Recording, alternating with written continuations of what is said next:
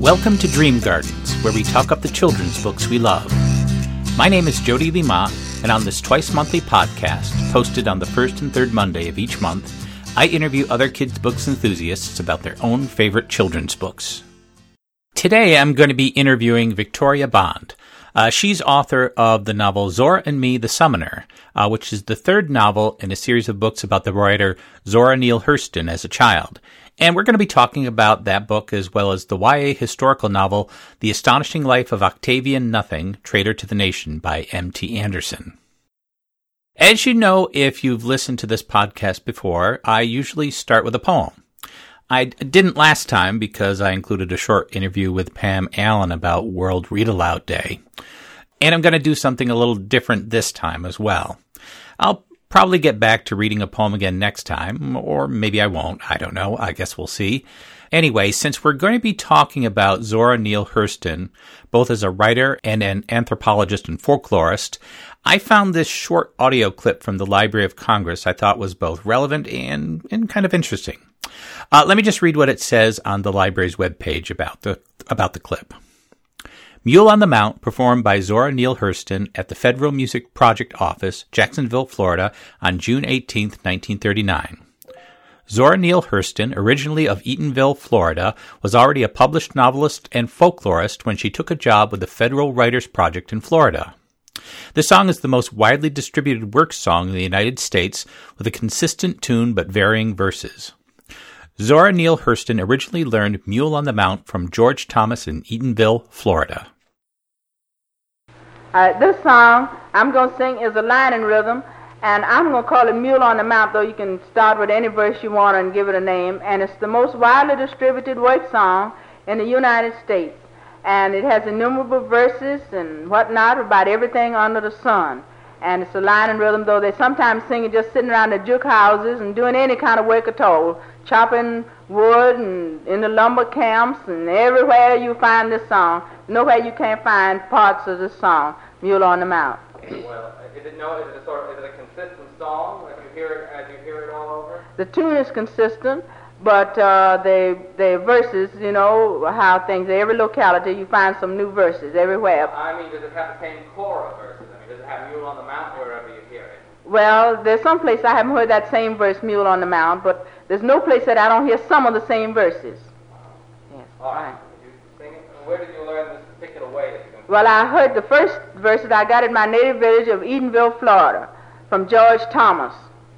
And, uh, And- and- one version that you're going to sing? I'm going to sing, oh, I guess all the, the tune is the same. I'm going to sing verses from a whole lots of places. Oh. Captain got a mule, mule on the mound, call him Jerry. Captain got a mule, mule on the mound, call him Jerry. Gonna ride him down, Lord, Lord, I'm ride him down. I got a woman, she shake like jelly all over. I got a woman, to shake like jelly all over. Ha, her hips so broad, Lord, Lord, her hips so broad. My little woman, she had a baby this morning. Ha. My little woman, she had a baby this morning. He had blue eyes. Lord, Lord, he had blue eyes. Anna told her it must be the hellfire captain. Anna told her must be the hellfire captain. Ha, he had blue eyes. Lord, Lord, he had blue eyes. Oh, don't you hear them? Uh, a cuckoo birds keep a hollering. Don't you hear them? A cuckoo birds keep a hollering. Ha, uh, it looks like rain. Lord, Lord, it looked like rain. I got a rainbow wrapped and tied around my shoulder. I got a rainbow wrapped and tied around my shoulder. It looked like rain. Lord, Lord, it looked like rain. I had me down two, three cans of tomatoes. Oh, hand me down two, three cans of tomatoes, a can of corn. Lord, Lord, a can of corn. I got a woman, she's pretty, but she's too bulldozing. I got a woman, she's pretty, but she's too bulldozing. She won't live long. Lord, Lord, she won't live long.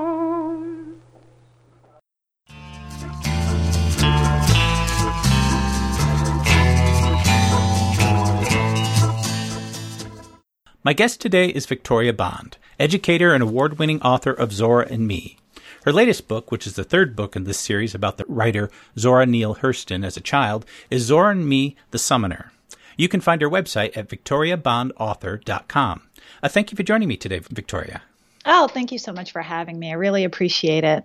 As I mentioned, the this latest book is actually the the third book in the series that you've written. This fictional series of stories about uh, Zora Neale Hurston as a child. I'm just wondering, mm-hmm. where did this idea uh, come from of this um, to write a book like this? Yeah, well, you know, I have to start by saying the Zora and Me trilogy is actually co authored, um, but the first volume in the series was co authored by myself and my dear friend T.R. Simon. And after we wrote the first book, again inspired by the childhood of novelist and anthropologist, Harlem Renaissance luminary Zora Neale Hurston, we had very different ideas about the next book. And over the course of trying to put together the manuscript, maybe about a year and a year and a half went by of us trying to work on the book together. We finally were able to see that we were interested in actually telling two different stories. So from that point, we actually divided the rest of our writing duties. So my friend T.R. Simon, whose name is Tanya, wrote the second book in the series, which is called Zora and Me, the Cursed Ground. And then I finished off the trilogy, which is called The Summoner. And, you know, Zora Neale Hurston is this iconoclastic figure that if she didn't live. You would have had to have made her up. She lied about her age to be able to enroll in high school. She's from this kind of special, magical late 19th early 20th century place, Eatonville, Florida, which was one of the first all black incorporated towns in the country. And Zora spends her life both documenting African American culture, African American history, storytelling, customs, and folklore.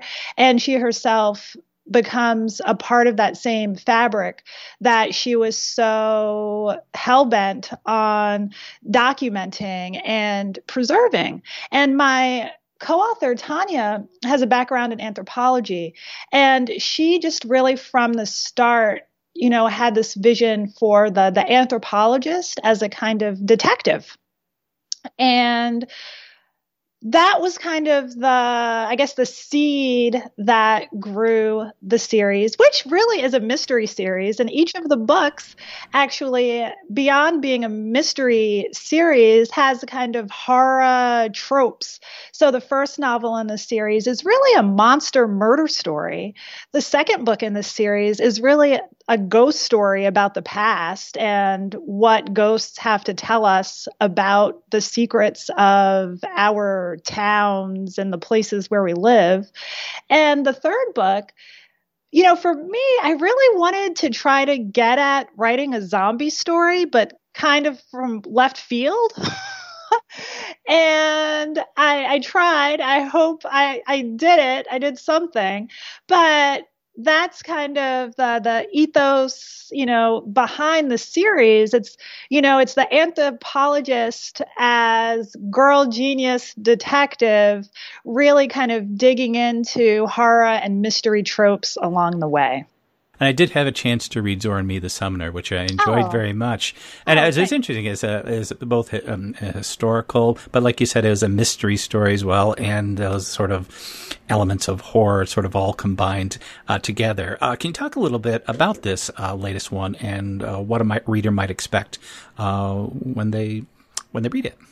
So, you know, I guess I'll begin by saying that in the 1890s, Zora Neale Hurston's father, John Hurston, actually became the mayor of Eatonville, Florida, where Zora grew up.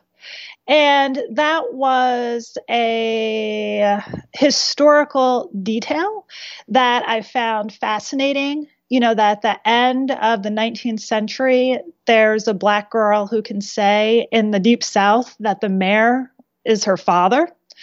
And I wanted to kind of play out and explore the complications around how he would become mayor. And I say that because John Hurston in Zora's writings and in the portrayal of John Hurston in the trilogy is really a showboater. He's a narcissist. He's selfish. He um, is antagonistic towards Zora because, in part, because she stands up to him and she has her own sense of self that he finds offensive not only in a child, but in a girl child. So, one thing to look for in Zora and me, the summoner, is how someone so ill equipped to handle power comes to be in charge of a town. And for me, kind of setting up his rise to power was really about what has to go wrong in a place where decent people will make a decision like this. Why would decent people vote for this showboater, narcissist person?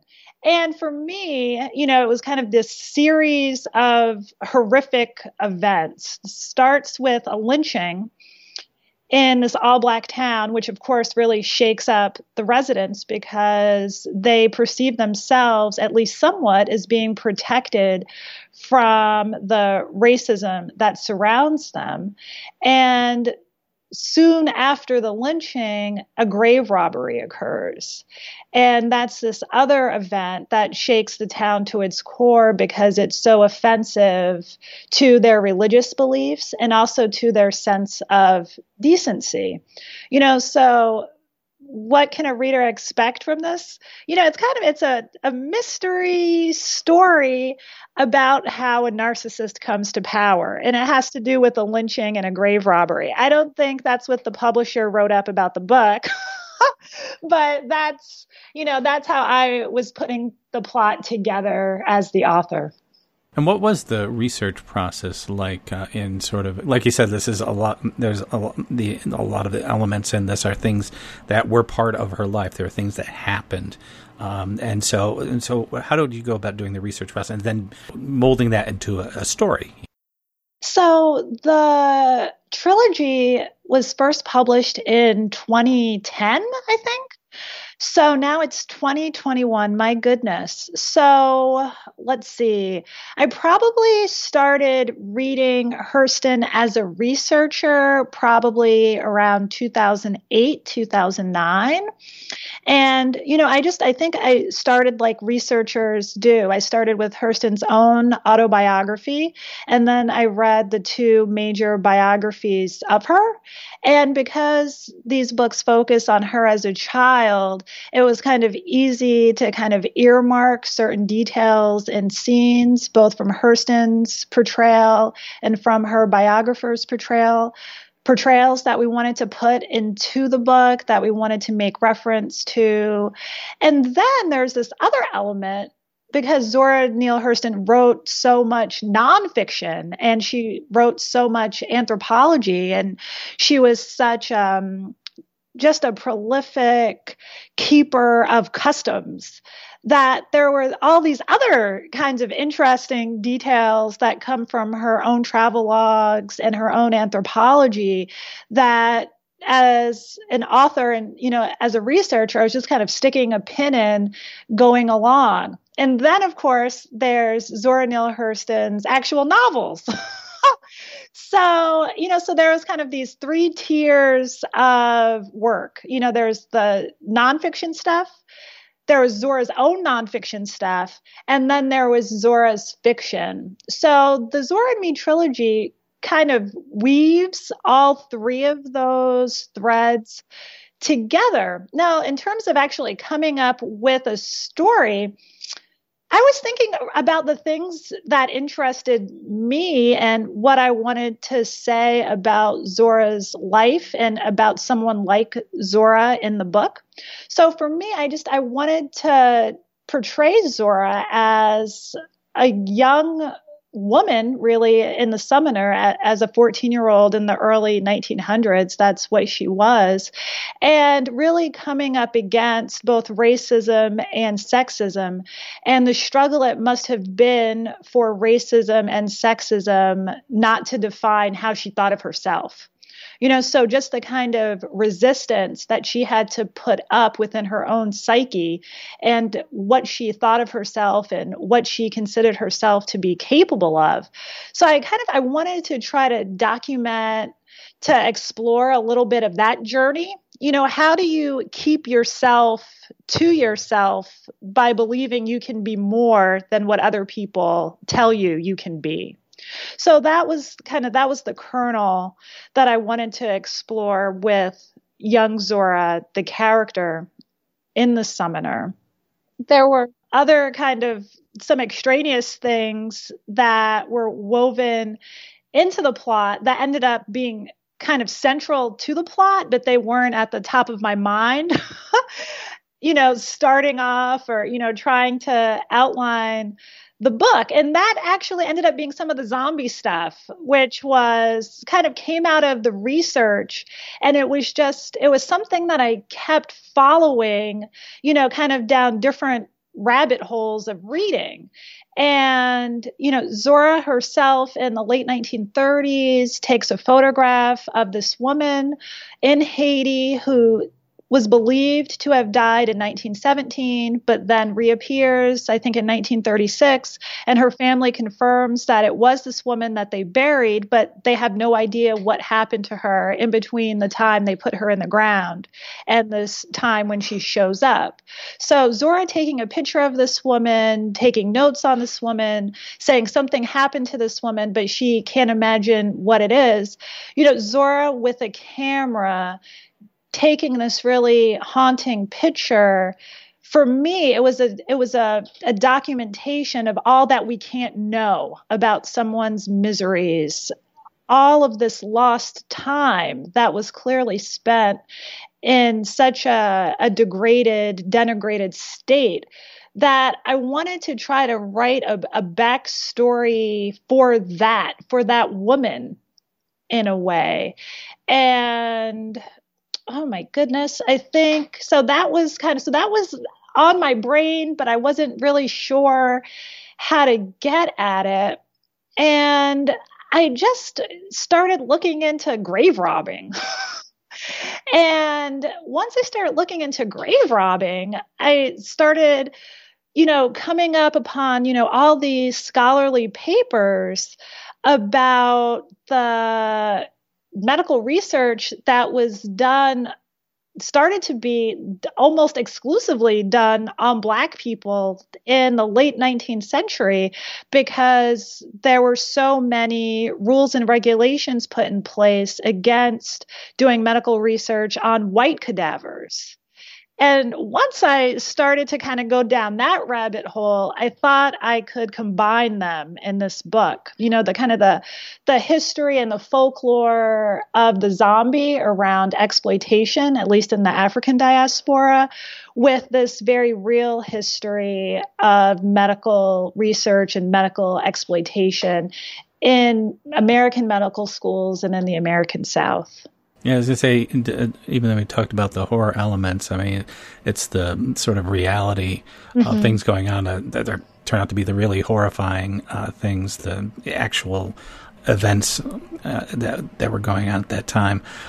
And as well, I should have also mentioned that uh, this is also a, a, story of a friendship too with uh, yes. Zora and, and, Carrie. So that's a big part of it as well. So about uh, these two girls and sort of a friendship that's reaching a certain stage too, because Zora is somebody who, right. you know, has to go. mm-hmm, uh, because that's part does. of yeah, that because that's part of who she is as well. Well, you know, I think that was something that was inspired by the life of Zora Neale Hurston. You know, now many years ago, sitting down and trying to figure out the the voice and the perspective for the book.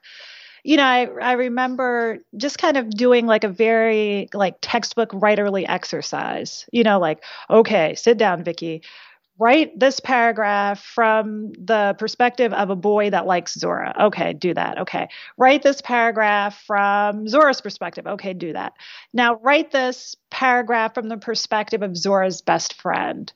And I think the best friend stuck because writing from Zora herself just seemed impossible. You know, it just seemed like a crazy a crazy thing to take on. But writing from Zora, from the perspective of Zora's best friend, really started to feel like the right thing to do in part because the real Zora Neale Hurston didn't really have like a lifelong ride or die friend right? She had a famous, or it's become famous, friendship with Langston Hughes, you know, that kind of ended in, you know, crashed and burned, just flames of anger and, you know, feelings of deep betrayal. And, you know, I think Zora was a lonely person. And to give her this voice that could tell her story in a way that she might appreciate just seemed like the right thing to do. Yeah, I think too she's got such a just this sort of large personality. It's, it's mm-hmm. almost as a as a first person narrator, just uh, trying to would almost be be difficult to do without you know I don't know. I'm not sure I could uh, do it. You know, somebody's just such a, a big personality to uh, be so forceful on the page, but seeing it from a outside perspective uh, gives it sometimes that distance. Uh, I don't know. maybe, I'm wrong about that. No, I think that you're right. You know, I think it's often for a first person narrator, I think it's often easier to write first person characters that are quiet. and kind of shy. You know, it's funny because, you know, in Octavian Nothing, most of the book, Octavian is silent, right? Most of the references to him, he's silent. He doesn't talk. He, you know, he's, you know, I'm observing, I'm observing. You know, so it's, I think that that's part of the, the fun of writing a book is that you can write for people and in people's voices that aren't necessarily the most talky, the most chatty, the most out there, most extroverted. Is there a part of the book that you'd like to share? Sure, I'd be happy to read the prologue. And it starts um, with a date. So it's Eatonville, Florida, September 29th, 1956. Granddaughter.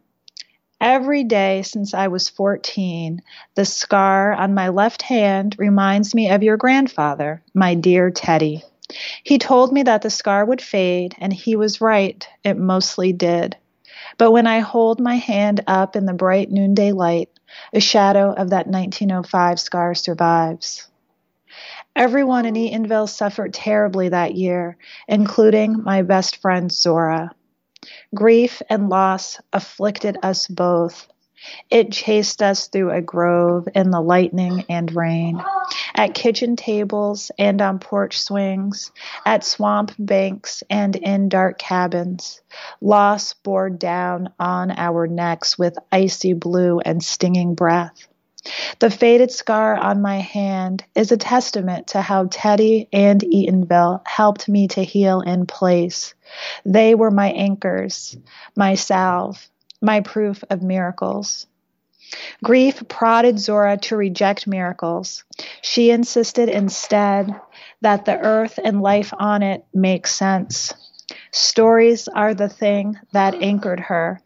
Eatonville itself couldn't give her peace, but stories about Eatonville might. She carried the story of Eatonville with her around the world.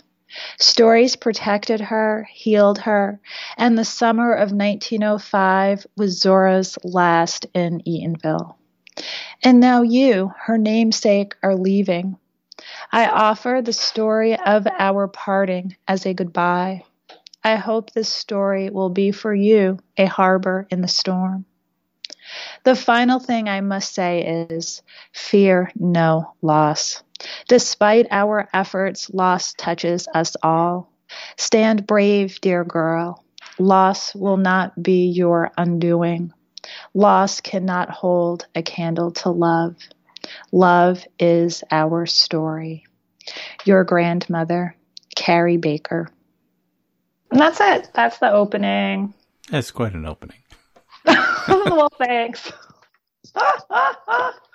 well, it's it's it's both very very evocative, but it also you know it, it sets up questions the what what's going on the scar you know all those uh, sort of things but uh, but it also gives us a, a, definite perspective too you know and this, this sort of uh, sense of you know looking back and uh, thinking you know you get a sense of somebody who's who's lived a long time and, and has learned a few things mm-hmm. yeah And now, the the book you picked as one of your particular uh, favorite uh, books for young readers is "The Astonishing Life of Octavian Nothing: Traitor to the Nation by M.T. Anderson, and there are two volumes, two parts to this. Um, first one's volume one, volume one, The Pox Party, which was uh, published in 2006, and then volume two, The Kingdom on the Waves, which was published in 2008.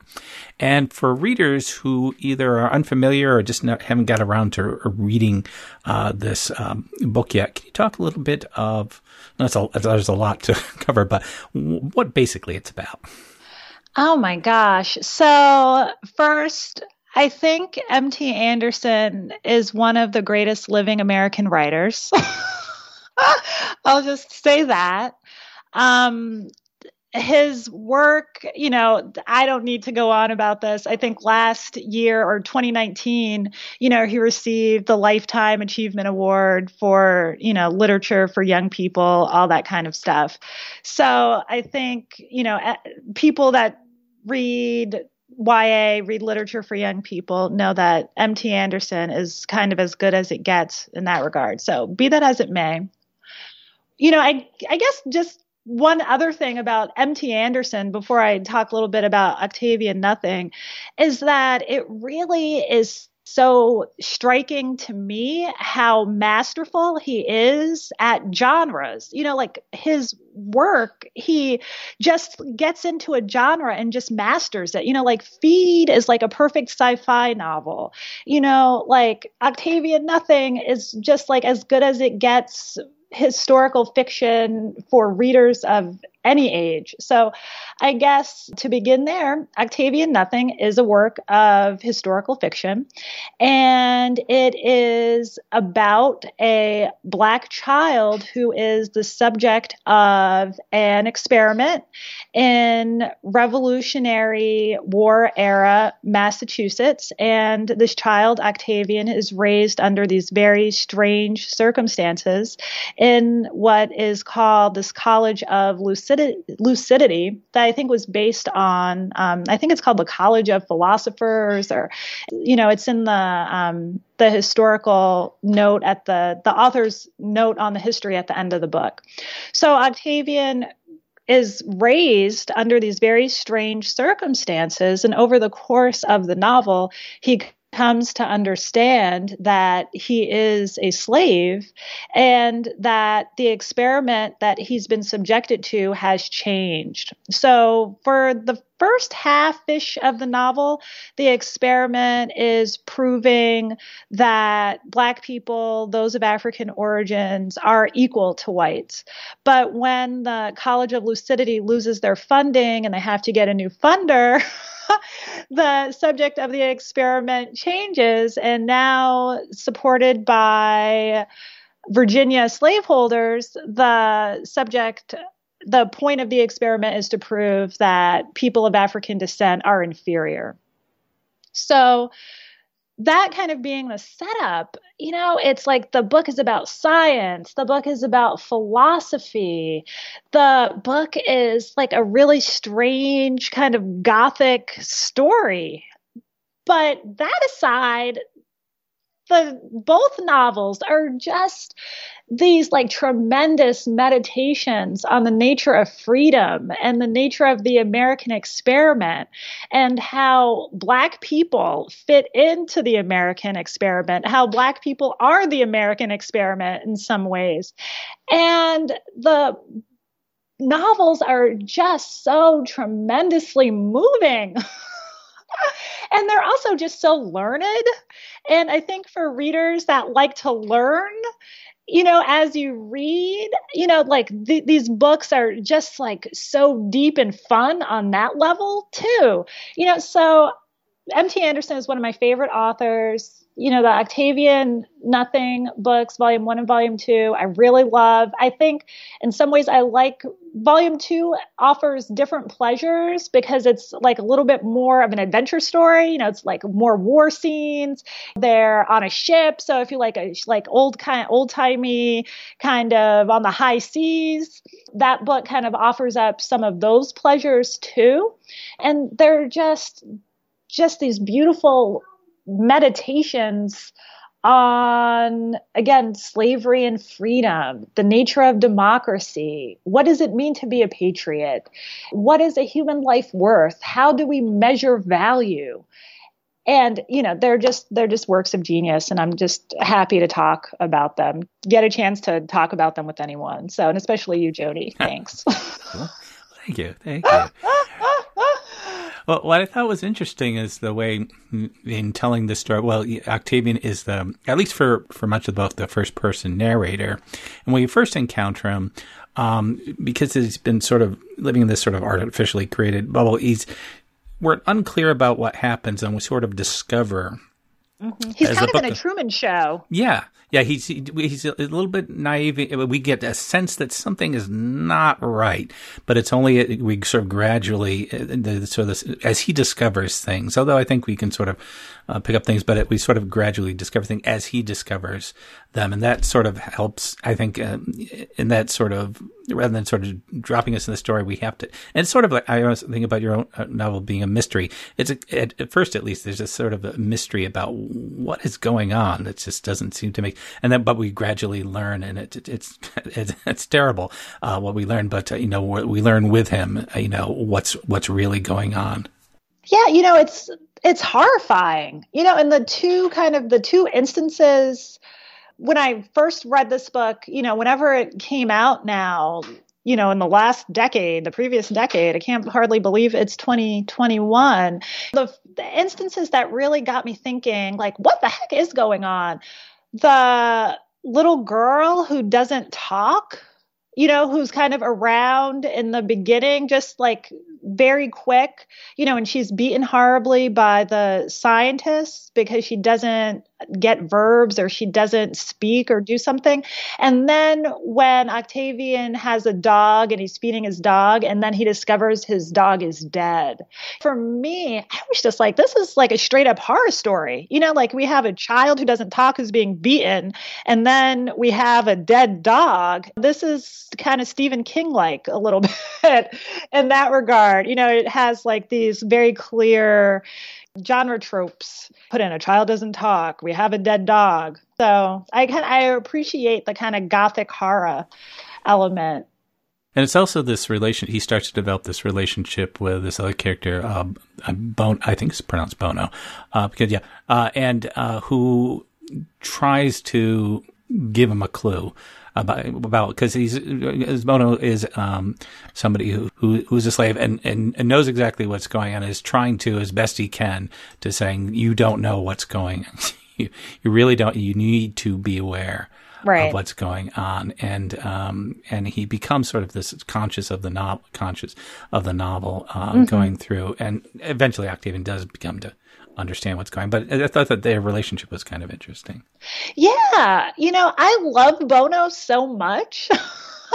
and it's kind of like the genius of MT Anderson because I think I would have been as the writer. I don't. I couldn't have dreamed up any of this. I certainly couldn't have dreamt up Bono, but that Bono has this sense of that he feels pity for Octavian, you know, instead of envy. That he's he's aware of how kind of behind the eight ball Octavian is because he doesn't know what's going on.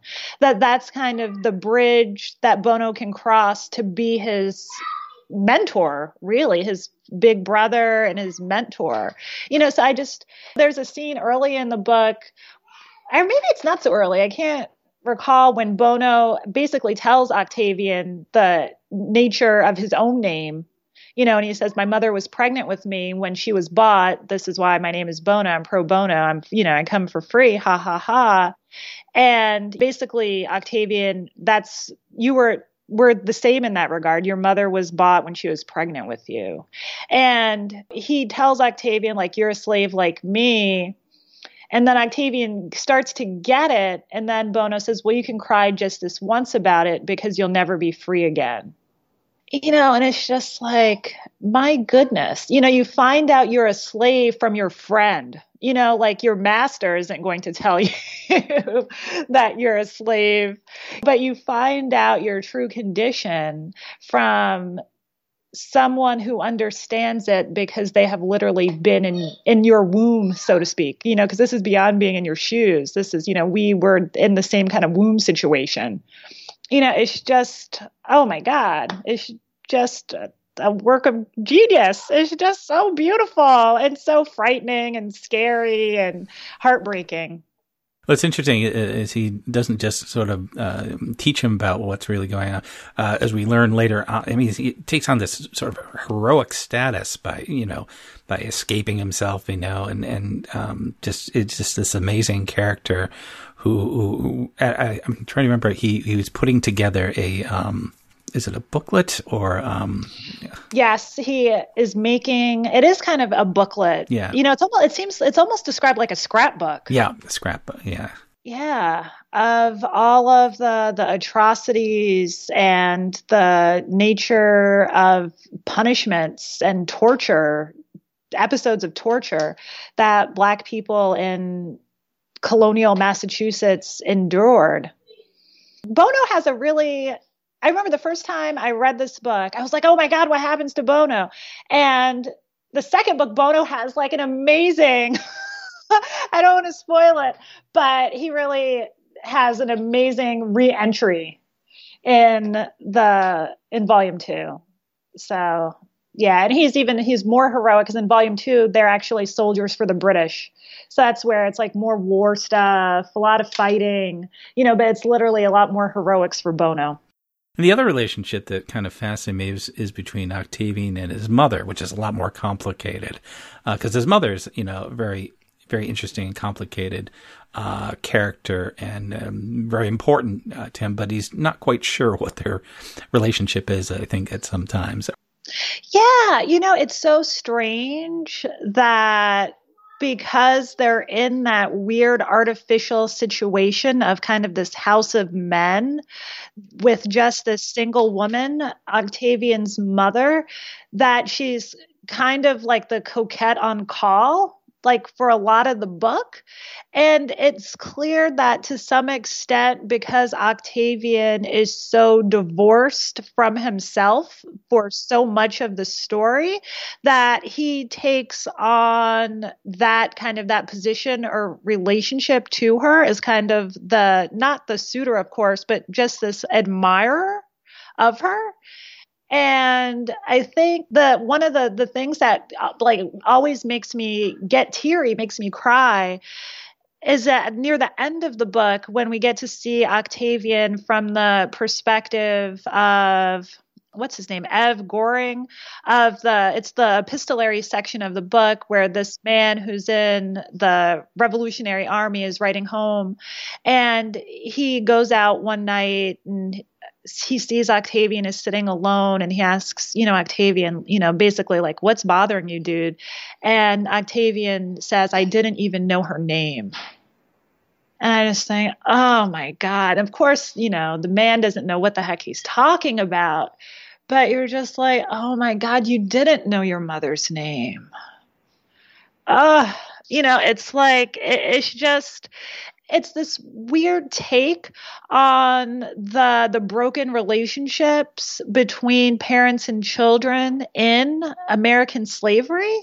You know, even though they're together and they know each other, that they have been ripped apart from each other in how they know each other just because the context is so weird. You know, so there's so much, you know, in the African American kind of psyche about, and also like in literal African American history about being cut off or separated from one's origins in Africa. And Octavian experiences that knowing his mother who was born in Africa. you know, so it's this very artful distillation of that alienation and this feeling of never being able to know that M.T. Anderson gets at, even when the character does know his mother. He does go this this this emotional. Actually, Wringer doesn't quite qualify for the sort of the the, the trauma, really. Right. It, it's Oh my God. It's like just Octavian, you know, I just, I can't, you, you think, did anyone like this ever exist other than like in this book and M.T. Anderson's brain? Like you hope so. You know, it's just, you know, you just think about what all of us, what the ring, the wringer, your intelligence, everything good about you, the wringer that everything good about you can be put through you know, and I think that's the one thing about Octavian that why I love him in the book so much is kind of because in a weird way he's perfect. like he's just like he's just so he's just so wonderful in the vastness of his human understanding that you know you're just like oh my gosh oh my gosh, you just know so much about being human. And I guess these books are just so wise. This, yeah, they're just so wise. You know, I think Octavian Nothing is one of the wisest books I've ever read.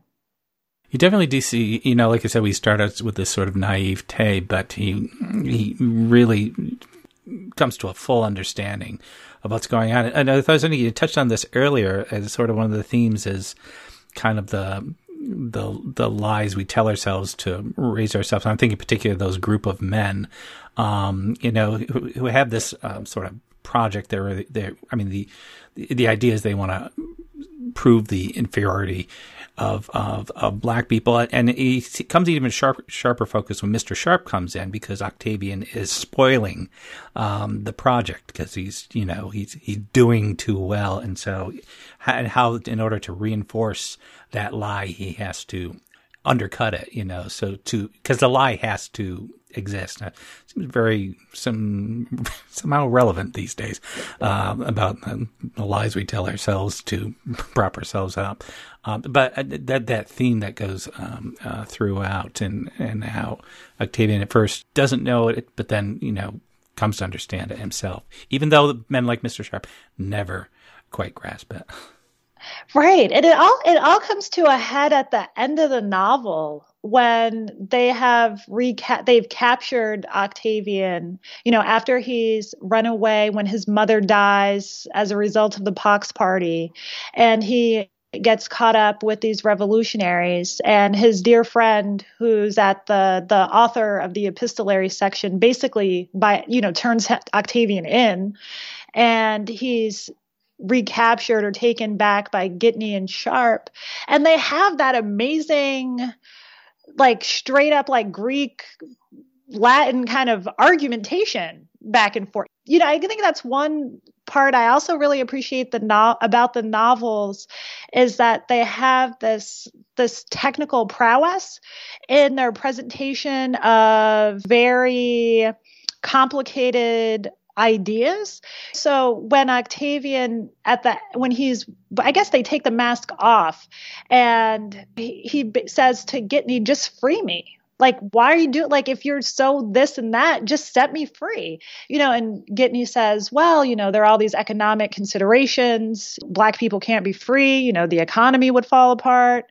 And Sharp and Gitney kind of go back and forth. Sharp harks on or harps on, you know, the fact that African, the descendants of Africans, Africans are inferior, you know, you're savages, you can't think, you lack rationality. And then Gitney focuses on kind of the economics of it. And I think Sharp also kind of gets into, you know, capital profits, capital profits. And Octavian is just like, are you kidding me? like, this is like, this is your argumentation. Like, I've spent my hours learning Greek and Latin and learning philosophy and like these are your arguments for why I should be a slave? Like listen to yourselves. Like you don't make any sense. and then that's when they're like put the mask back on them, you know, shut them up. But it's just like, oh my god, it's just the the hypocrisy at the heart of the American experiment really just is rolled out for the reader in very clear argumentative terms and it's really startling and really stirring to read. And because it's set in the Revolutionary War times, it, it sort of undercuts that, you know, we have this sort of mythos about the times, about, you know, the founding fathers and freedom and what it was all about. But in reality, freedom was a very limited uh, thing. And how books like this sort of uh, help to act as sort of a corrective to sometimes we how we we look at look at those times, uh, maybe through definitely rose tinted glasses. Yeah, you know, definitely. And I think that's kind of like the trick of MT Anderson in a way is because like he lays bare the hypocrisy of the founding fathers and of this kind of this patriotic revolutionary, you know, zeal and in a way, he not only does it through the use of a black protagonist, but he also does it through like the the exploration and all the quotes and passages from Greek and Latin. you know, so it's like so it's kind of this double way he exposes and kind of talks back to the hypocrisy at the center of the idea of American independence and American freedom. So he's doing it through the black experience and he's also doing it through like a very learned understanding of Greek and Latin stories and ancient culture. It's a very dense book, and um, I, I, have to admit, I, I, I, when I first started reading it, was, it was challenging for me, and uh, you know, because uh, Octavian speaking sort of the vernacular of the time takes a little getting used to uh, to sort of get into the rhythm of of how language worked uh, back at that time. Um, but why was it important for the author to do that? To not, you know, necessarily make it e- easy for the reader to you know, to try to, you know, like I did, sort of have to learn, you know, how to uh, understand how the characters uh, spoke, you know, to make it, you know, a little more authentic. Well, I think it's true to Octavian's voice. You know, so if we think about someone in the 18th century that experienced this kind of education, you know, this is some kind of facsimile of how they might write and how they might think. And, you know, the vocabulary is just fascinating. you know, like all of, and it's not just, you know, SAT words, but it's just like the names for different types of clothes and hats and like what was used to polish silver and stuff. So for someone like me that writes historical fiction, you know, someone like MT Anderson points you to all the kinds of stuff you should start to put in your back pocket about your own time in your own place that you write about. And I feel that way more I don't feel that way a lot actually when I read historical fiction, but I definitely feel that way when I read this book. It's interesting. I always think about a book that sort of shows you how to read it as you're reading along, and so it kind of teaches you, um, not just in the the story or the you know by historical facts, but try to immerse you in the, um, the in the moment. Right. And, you know, it's funny. I think as a reader, um, I have an MFA in poetry. My my son is named Keats for John Keats. So one of kind of my go-to reading pleasures has been poetry for for a couple of years. I read a lot of romantic poetry, so like a lot of Wordsworth. so I guess for me as a reader, as someone who read late romantic, early and late romantic poetry, kind of focused on it, the Octavian Nothing voice is not so kind of it's not so distant from what's been kind of going around, you know, just in my brain, just because other stuff I like to read. I'm curious to uh, thinking of words. Um, I'm always fascinated with titles, um, and in this one, it's the astonishing life of Octavian Nothing, which is pretty obvious. But then the next part, traitor to the nation. Uh, and what do you think about why he titled it? You know, not just the astonishing life, but that traitor to the nation as well. What what he's trying to? I always think titles are trying to point us sometimes in a direction or make us think about something. Well, you know, quite literally, Octavian is a traitor to the nation by running away. He's a traitor to his owner, and that makes him a traitor to the country. And for me, it's like he wants to be free. so he betrays the nation. What kind of nation is this? if that's the that's the stamp on someone who intelligently pursues freedom. And even in his name, you know, he's given the name Octavian Nothing.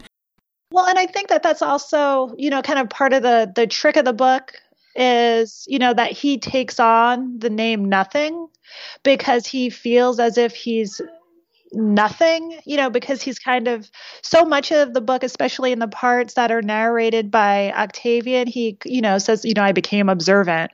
And he constantly, you know, kind of talks about being a big I, which all narrators are quite literally for the reader. You know, so it's like this kind of like this God trick, like nothing but everything. You know, so when he declares, I'm nothing, that's also a weird way of saying, you know, I'm kind of everything, everything that matters, but that you don't acknowledge, that you don't see, that you deny. And the, the, the first volume is almost sort of an, uh, for him an emptying, a, a, a and emptying out. Um, and we haven't talked much about the pox party and what that was. And I, I, I don't want to. I think, think that's something for the reader to discover, and just how this really just just empties him out, just almost destroys him, and then how um, and and then sort of he has to build up basically uh, from nothing in that way. And I wonder, I, and I haven't had the chance to read the volume two, if that sort of uh, carries through in that second volume as well. You know, it does. I haven't read it for a long time. I like the second book, I think, better than the first. Even though I haven't read it for a few years. It's funny. My honest to goodness truth, it's two things. Like it plays up more of the kind of straight up adventure story, you know, that we were talking about before um, before we started the show. Because it's really it's it's like a high sea story. There's a, a, like a lot of battle scenes. There, you know, all these people that you meet like in the military, going here, going there, going into houses, seeing people in tense and horrible situations. So it's that kind of adventure story, but also kind of back to the nothing part of Octavian's name, that's a theme that really gets played out with Octavian and Dr. Trefusis in the second book. They have like this philosophical discussion over the course I, until Dr. Trefusis dies in the second book about what nothing is. And that's something that comes up in the first book, like how Dr. Trefusis will jump into a room to try to catch everything disappeared because it can't be there if no one's there to observe it, kind of thing. And in the second book, that really gets played out around John Locke. So my memory of the second book was really learning a lot about John Locke's philosophy. and I remember after I read Kingdom on the Waves, I remember like looking for like a guide on John Locke. Like I it made me I like it made me look into the philosophy of John Locke and like read some stuff and understand his relationship philosophically to the thinking of the founders and whatnot. So it's like if this is what people want to get into, it might be worth it during these times. actually to think about our situation, our political situation in strict philosophical terms. It might be useful. It might be. It might be. Uh, is there a, a, part of the book that you'd like to share? Oh my goodness. So let's see. So Octavian Nothing, there are lots of little little chapters. You know, they're not so much chapters as they kind of are meditations that tell the reader, give the reader valuable information. And this is one toward the end of the book, and it's very short and it's very stirring. They bound me hand and foot. They placed me in a solitary darkness. They put a mask upon my face with a metal bit between my lips to silence me. They gave me a tongue and then stopped it up so they would not have to hear it crying. And that's it.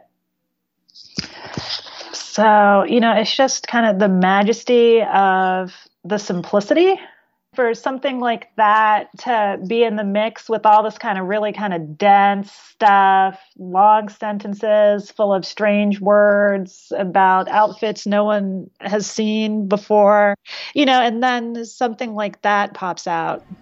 It's very stark um, and very raw and definitely very memorable. Well, uh, Victoria, uh, thank you so much for taking the time to um, talk to me both about uh, your own book, uh, Zora and Me, the Summoner, and uh, Zora Neale Hurston, and for um, choosing this book. I have to admit, it's one of those books that I. I was, I was I knew about, but I never got around to reading. So I'm really glad uh, you chose it. So I gave me a chance to oh, to read it. And, and, I, I, am definitely going to get to volume two uh, as soon as I can. Uh, so oh, so well, thank you very much for that. Oh my god. Well, thank you so much for having me on your show. You know, it's like this book, I just I love these books so much and I don't know if I've really talked about them with anyone other than my husband. so so it's just nice to chat with you about them. Thank you so much for having me on. You can find Victoria's website at victoriabondauthor.com. Thank you for joining me on Dream Gardens. The theme music, titled All Together, is provided courtesy of Purple Planet Music. You can visit them at www.purpleplanet.com. Podcast cover art was created through Canva, which can be found at www.canva.com. You can find the Dream Gardens podcast website at jleemott.com and my author website at jodyleemott.com. You can also follow me on Twitter at DreamGardensJLM.